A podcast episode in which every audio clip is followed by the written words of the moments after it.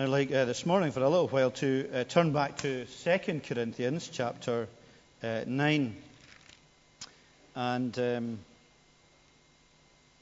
particularly these, these words in, in verse uh, 7.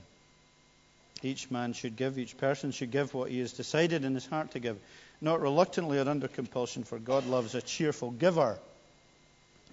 Now, it's, it's always the kind of minister's dreaded sermon of the year is when you ever uh, think that you ought to preach, or the time has come uh, to preach uh, on giving. And there's not any particular reason that I've chosen to do that uh, today, uh, other than that it, we feel it ought to be programmed into the church preaching schedule. Um, these things because it's biblical and because it's important and because it's part of our act of worship. Uh, therefore, uh, I think at that level it's important. And we've been looking in Hebrews um, over the last number of weeks at the theme of Hebrews. And Hebrews' theme is the supremacy of Jesus Christ, is how absolutely great Jesus Christ is and how worthy he is of our worship, that he is worth it. And that in our lives, we want to use that as a motivation for everything that we do, that we want to excel for him because of who he is. And that really is, is what we're looking at in the morning worship. It's also what we're looking at in the evening worship for the young people, particularly, uh, and the questions that will follow on in identity about um, uh, a better vision, having this vision of the gospel, which helps to, to motivate us. And we want the grace of God to, the empowerment that the grace of God gives us to help us to excel in our faith. You know, so we look at ourselves and we, we think about our faith and we, we want to excel in that and ask God's grace and His help to make us more faithful to Him and follow Him. We want to excel in our speech so when we speak, when we speak to our fellow Christians or when we speak to other people or when we have an opportunity to share the gospel, that we excel in that because of the grace that God's given us. In our knowledge that we want to be disciples, we want to follow Jesus Christ, we want to learn about Him and excel in that because He is worth it. In our authenticity, we don't want to be hypocrites. We don't want to uh, uh, sound a, a, kind of ins, insincere or uncertain tune when we're living our Christian lives. The way we treat others, we want to bear the fruit of the Spirit uh, with love and joy and peace and patience and gentleness and meekness and self control and all these things. We want to show them and excel in these things because of uh, what God has done and in the grace of giving as well. So if you flick back to chapter 8, we're looking at chapter 9, but in chapter 8 and at verse 7, that's really what Paul is saying. He's saying, but just as you excel in everything, in your faith and in your speech and your knowledge, in your complete earnestness and in your love for us, see that you also excel in the grace of giving. And that's what uh, that's the kind of angle that I'm going to be coming at today uh, for us and, and, look at it, I hope, spiritually and look at it in a wider context about the, a, a grace that is just part of our wider lives. Uh, something not as a duty, something not as a, a kind of optional extra, but something as a mark of grace that reflects what Jesus has done for us and reflects what we think of him and reflects our understanding of, of the good gifts that we've been given uh, to him. You know, and he's talking about that uh, throughout the passage, and he's talking about that. In, even in, in, chapter 8 and in chapter 9, he's speaking about that. Uh, it's, ref, it's, it's all mixed in beautifully, spiritually. And it's all mixed in with this, this spiritual motive about why that we should be giving. So there's spiritual and practical that are mixed really well together. And that's important because sometimes we uh, divorce the two. We think, well, there's kind of real spiritual stuff, and that's kind of high floating up, and it's going to be theoretical, and it's kind of mystical. And then there's the practical, gutsy stuff uh, that isn't related somehow. But we bring them both together because the motive, very much for the practical outworking of our faith, is based on our understanding of grace and what God has given to us. See, Paul here in the context, Paul is speaking to the church in Corinth, and he's encouraging them to uh, continue raising funds for the, as it were, the mother church in Jerusalem because they're really struggling. They're struggling with deep poverty, partly through famine, partly probably because they'd become Christians. They'd been, they were Jews and they'd become Christians, and they'd been a little bit kind of ostracized from their uh, communities. and they maybe lost their ability to earn money and, and all of these kind of things. So, for whatever reason, the, the church in Jerusalem was really struggling with poverty. And uh, at a wider level, not only were, was Paul going around different new churches that had been planted and encouraged them to help the church in Jerusalem, but he was also at different points being uh, supported by, for example, the Macedonian churches so that he could go and preach in Corinth. So he didn't take anything from the churches in Corinth because he was being supported by the churches in Macedonia. And there was other times where he didn't take money from anyone to maintain his ministry, but he worked himself as a tent maker. Tent maker. But we do find that in his being an evangelist, he's supported, but also we find that throughout the New Testament, formulations about giving to the church are, are coming through. Principles are coming through again and again to help the the poor in the churches to support Christian ministry and to develop the work of the gospel, but also to show encouragement and unity. It's a sense of love, isn't it? A sense of unity, which is what I was talking about with the kids. You know, it's a really nice thing when you see a kid with a big bag of sweets. You know, the, the temptation was is just to just stuff your face with them and eat them all yourself. But it's great when you see a child taking sweets and passing them round and sharing them because that's sacrificial and it's, it's, it's a loving and it's a, a, a great thing to do. It, it shows, it's encouraging and it shows a sense of oneness with maybe other kids or uh, with their dad that's hovering over them, desperate to get some and uh, threatening violence if, if they don't. So that's the context, generally speaking, for the gospel. And there's important teaching for us that is wider than simply the the gift of, of giving, but it, there is uh, teaching about the gift of giving here. Uh, there's a law of grace that's spoken of here, which is a great law for us to consider uh, as a foundation for our gift of giving. In chapter 9 and verse 6, we read this. Remember this, Paul says. Whoever sows sparingly will also reap sparingly, and whoever sows generously will also reap generously. And that's repeated at different times in the Bible. And it's a really good law of grace. It's a really good Christian principle, wider than just the grace of giving. It's a general principle that can apply to giving. But it's basically saying mean spirited Christians miss out. If we are mean spirited Christians, we miss out on the blessing that God is willing and is wanting to give to us. If you and if I make no investment of our time, of our energies, of our gifts, and of our talents in the kingdom of God, if we have no time for praying, if we have no time for being disciples, if we have no time for learning about Jesus, if we are miserly in that, if we want to keep everything to ourselves, my time, my brains, my energies, I want to keep it all. I want to keep it to progress my life. If we do that, if we're miserly in what we give back to God spiritually, then there's little spiritual return in our lives. And we will struggle. And very often, if we examine our lives, and there's a great, really important to, to spiritually examine and, and analyze our lives. If we're giving very little spiritually in terms of uh, our hearts, in terms of our time, in terms of our gratitude, in terms of uh, our being to God. And we're thinking, I, I really can't be bothered with my Christianity anymore. Things are rubbish. Nothing seems to happen. There's this reality, isn't there? If we don't put much into the relationship we have with Jesus Christ because of what he's done for us, if we take it for granted, if we simply don't speak about him or talk to him or learn from him, then we will struggle mean spirited Christians are Christians who will generally uh, struggle in their lives and will miss out. We miss out so much if we are mean spirited. And I'm not speaking financially there, I'm just speaking generally about our very beings. And the opposite, of course, is true. If we are generous, generously spirited in our lives, if we are giving out of gratitude for what God has done for us, if we're giving of our love, of our time, of our prayer, of our desire to grow in faith, of our gifts, the fruit of the Spirit, of our wealth, of all of these things, there will be a return for us. There will be blessing for us in ways that we, we simply can't manufacture and can't kind of uh, plan. But God will bless us. And very often it'll not necessarily, it's not like we go and say, right, uh, it's not like we even say, take the financial one. It's not that we say, right, I'm going to give a lot to God.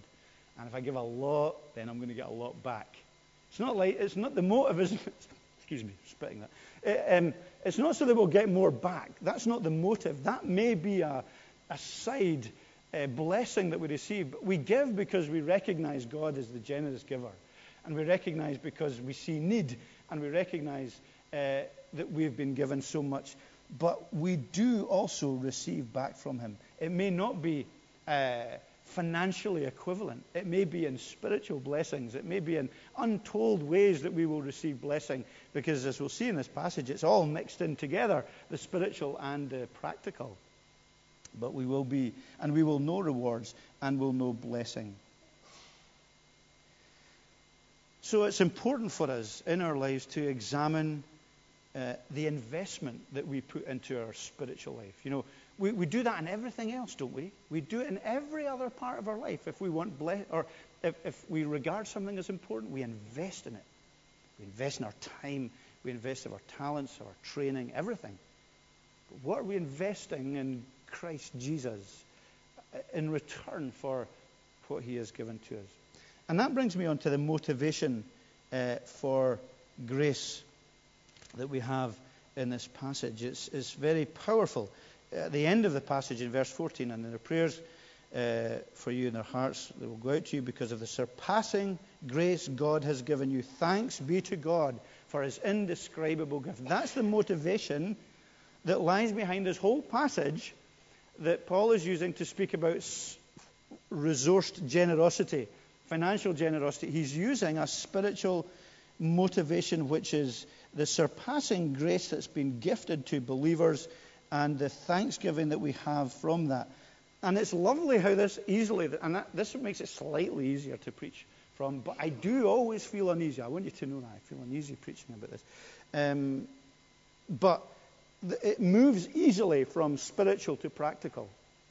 It easily used from this motivation of the gift of God's grace to the way we live our lives and the practical outworking of that. He is giving everything for us as believers. We come today, if you're a believer today, you come and you know and you appreciate and you love and you receive and you understand He has lavished grace on us. That's what He says. It is lavished on us. It isn't, it, he, he, hasn't um, made us stand in a queue and just given us rations of grace. He's lavished His grace on us. We are heirs of Christ. We are inheritors. We have eternal life. We uh, have an imperishable future with God. We share in His glory. We have treasures in heaven. We have a transformed life. We have forgiveness. We have peace with God. He has changed us for good. Even in the worst circumstances, we can fall on our knees and say, To God be the glory because there's something happening here that God is sovereign over and will use for my good and for His glory. And He is committed to that, absolutely committed to us. He has given us His gift. We're going to look at, I hope, look at that um, in a fresh, a little kind of fresh way this evening as well when we, we talk about uh, the Son being shared with us. So the motivation to our financial uh, giving to the cause of Christ is absolutely a spiritual act of worship, a recognition of what He has, re- what we have received from Him, and uh, the fact that it is overwhelmingly generous and kind on our behalf. It's a spiritual act of worship. Now, there's, we often have discussions about whether we allow the givings that we give to become a spiritual act of worship. Some people think that we don't, uh, because we don't put round an offering every Sunday, that we're kind of hiding what we do and uh, we forget that it's a spiritual act of worship. We maybe you put it in the box in the door, or maybe you put it through a direct debit, and it doesn't seem very spiritual. So it doesn't seem part of the act of worship. And I think there's pros and cons of these things. We have a collection once a month for a specific, uh, something specifically we're, we're raising uh, mon- money and support for spiritually. And I think there's pros and cons. I think you need to remember it's an act of worship. It's good to have it as part of the worship. But I think also we're so keen to see new people coming into our churches. We're so keen to see people who are not Christians coming in. I, I sometimes think if it's uh, something we do every week and have a collection every week, it seems like the church has been a bit money grabbing. But that's maybe just me. Uh, but nonetheless, it must remain for us a spiritual act of worship. So, what is our motivation for giving? Is it duty? Is it popularity? It will make me popular if I give. Does it feel good? Uh, I feel better when I give. Is it I'll earn favor with God if I give? There's lots of different motivations that, that sometimes color what we do. So I just want to ask myself and encourage you to ask yourselves are we giving to his cause and kingdom? Uh, and is it for us an act of worship? Something we recognize as a grace that we can give and serve him with? And what is our motivation for doing so? So, briefly, I just want to also mention some characteristics of giving. One that's mentioned here, and one or two that are mentioned elsewhere. I'll not take long on this at all. Characteristics of grace giving. One, and we read it here, and Colin mentioned it in his prayer, is cheerful. For God loves a cheerful giver. That's amazing, isn't it? Just think about that for a moment. It's absolutely counter-cultural. Giving away money with joy. Cheerfully. That isn't generally what we think. To be a spiritual philanthropist. Seeing it not as a tax, but as a privilege. And that's a great challenge for us. It's a great challenge to take the footprint of grace into everything we do, including the grace of giving. God is no man's debtor. And God understands our needs and understands our poverty. And as we'll go on to see, He doesn't demand of us. But the motivation is that we thankfully and cheerfully give. Because He is the giver. And we've received, even as we've risen this morning, great gifts from Him of life and of health and of family and of friendship and all of these things, but above all, as we worship on the resurrection morning, the gift of Jesus Christ. Because the opposite, and God knows it, doesn't it? The opposite is often the case. God loves a cheerful giver, but just before that, not reluctantly or under compulsion. And He knows that's very often the motive the motivation for us, that we are giving to God. And I think this can be applied if you go back to chapter 8 and verse 7, the, the excelling things. I think it can apply in all of these areas as well. Uh, that very often we are reluctantly or grudgingly living our life of faith. Uh, the way we speak, uh, our pursuit of knowledge, our earnestness, and our love for others, we can live our Christian lives reluctantly or grudgingly, forced and that really spoils everything, doesn't it? If we miss the point, if we're walking the Christian walk with grumpiness, if we're grumpy Christians, if we're forced Christians, if it's all duty, if it's all ought to be's, if it's all laws that we're following, rather than cheerfully recognizing what Jesus has done. And that is difficult for us. Because we struggle with God sometimes, and sometimes we are feel reluctant and we feel under compulsion with God, but He doesn't want that. He doesn't want conscripts. He doesn't want conscripts. He wants people who cheerfully, voluntarily, understandably know and appreciate grace and serve Him as a result. And that's the battle that we face. Look at chapter 8, the one before, and verse 4 when he speaks about the Macedonian church and their motives, he says, entirely on their own, they urgently pleaded with us for the privilege of sharing in this service to the saints. Is that not an amazing statement? That they urgently pleaded, Where's the collection? I, I really want to give. I've got this. I want to give to the Lord and to his work. And they demanded uh, joy, the privilege of sharing. And, and I think that for all of us is a great uh, reminder of the motivation that isn't normal, it is spiritual, it is impossible, It is miraculous. It's not something that we naturally have. So it's cheerful, but it's also sacrificial. Uh, we recognize that uh, from different places in the Bible. We've got the uh, story of the widow's mite, where Jesus speaks about that, the widow's penny, or whatever. All these uh, people gave of their gifts uh, from their wealth, said Jesus, but she, out of her poverty, gave all she had to live on. Or even the, the Old Testament principle of tithe giving, which was sacrificial. Um, beautiful words from Malachi 3 bring into the tithe into the storehouse. Test me in this and see if I will not throw open the gates, floodgates of heaven, and pour out so much blessing you will not be able to have room for it.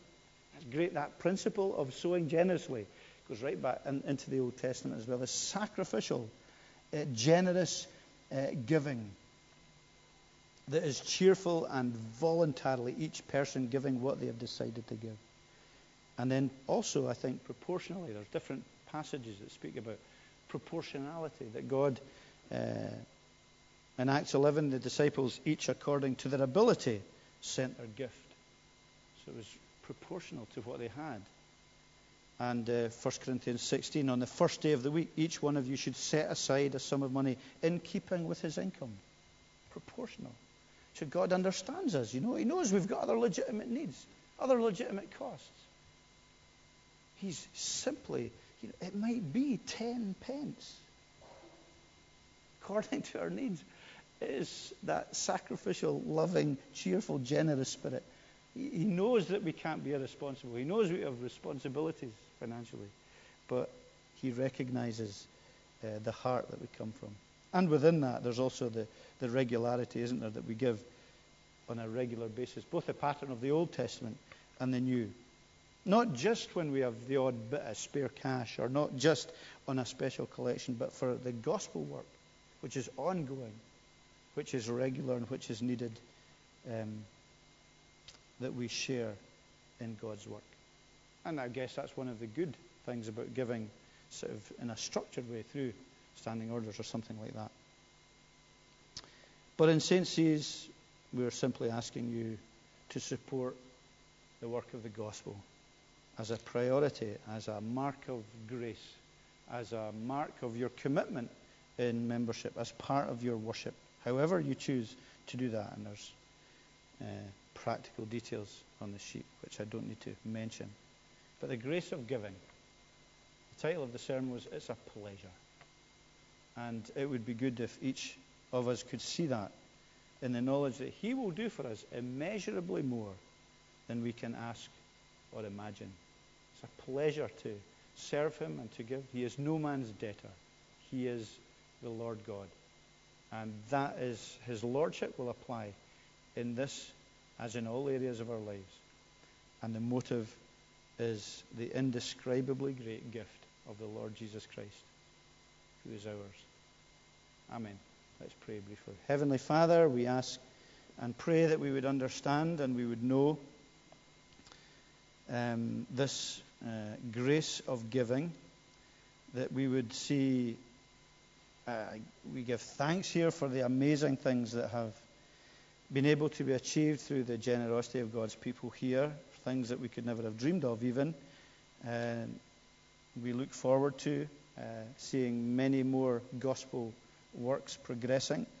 Um, we thank you uh, for the amazing gift and provision of a building in Morningside for our church plant, given to us freely and fully, and handed to us by generous minded Christians. We thank you for that. And we look forward to seeing God provide for us like that, but in a million different ways. We uh, look forward to uh, reaching out with the gospel to Midlothian and uh, the prospect of that. And thank you for Tom and his willingness to uh, consider that, him and Charlene and those who are in that part of the city, beyond the city in our congregation. And Lord, we look for your provision and help in that area and in that provision of um, supporting that ministry and gospel planting. And we ask and pray that we would just be overwhelmed by uh, your uh, movement in our hearts to be generous, to be sacrificial, to be regular in all that we do in our givings, but also that we would take that wonderful principle uh, of, uh, of the kingdom, the law of grace, and that we would not be sparing in what we do, that we be wholehearted, committed, uh, motivated by grace, that we would give of our time, of our energy, that we would give of our brains in learning uh, about you, but also of our heart uh, in loving you and in serving you, knowing that you provide for us. You give us your spirit. You enable us to be transformed. And that you have this great vision of life to the full for us, uh, countercultural and radical and revolutionary. And we pray that uh, we would live that way, even with all the battles we face, the stresses, the financial burdens, the poverty, the strains uh, that we live under, that we would not bear them on our own or think, what does God know about this? Or what does God understand about these things? But that we would know and appreciate that you are a compassionate and generous and gentle God. And uh, you know exactly what we need, and you know exactly our needs. Lord, help us, we pray, and continue with us and bless us as we sing together and fellowship with one another uh, together. In Jesus' name, amen.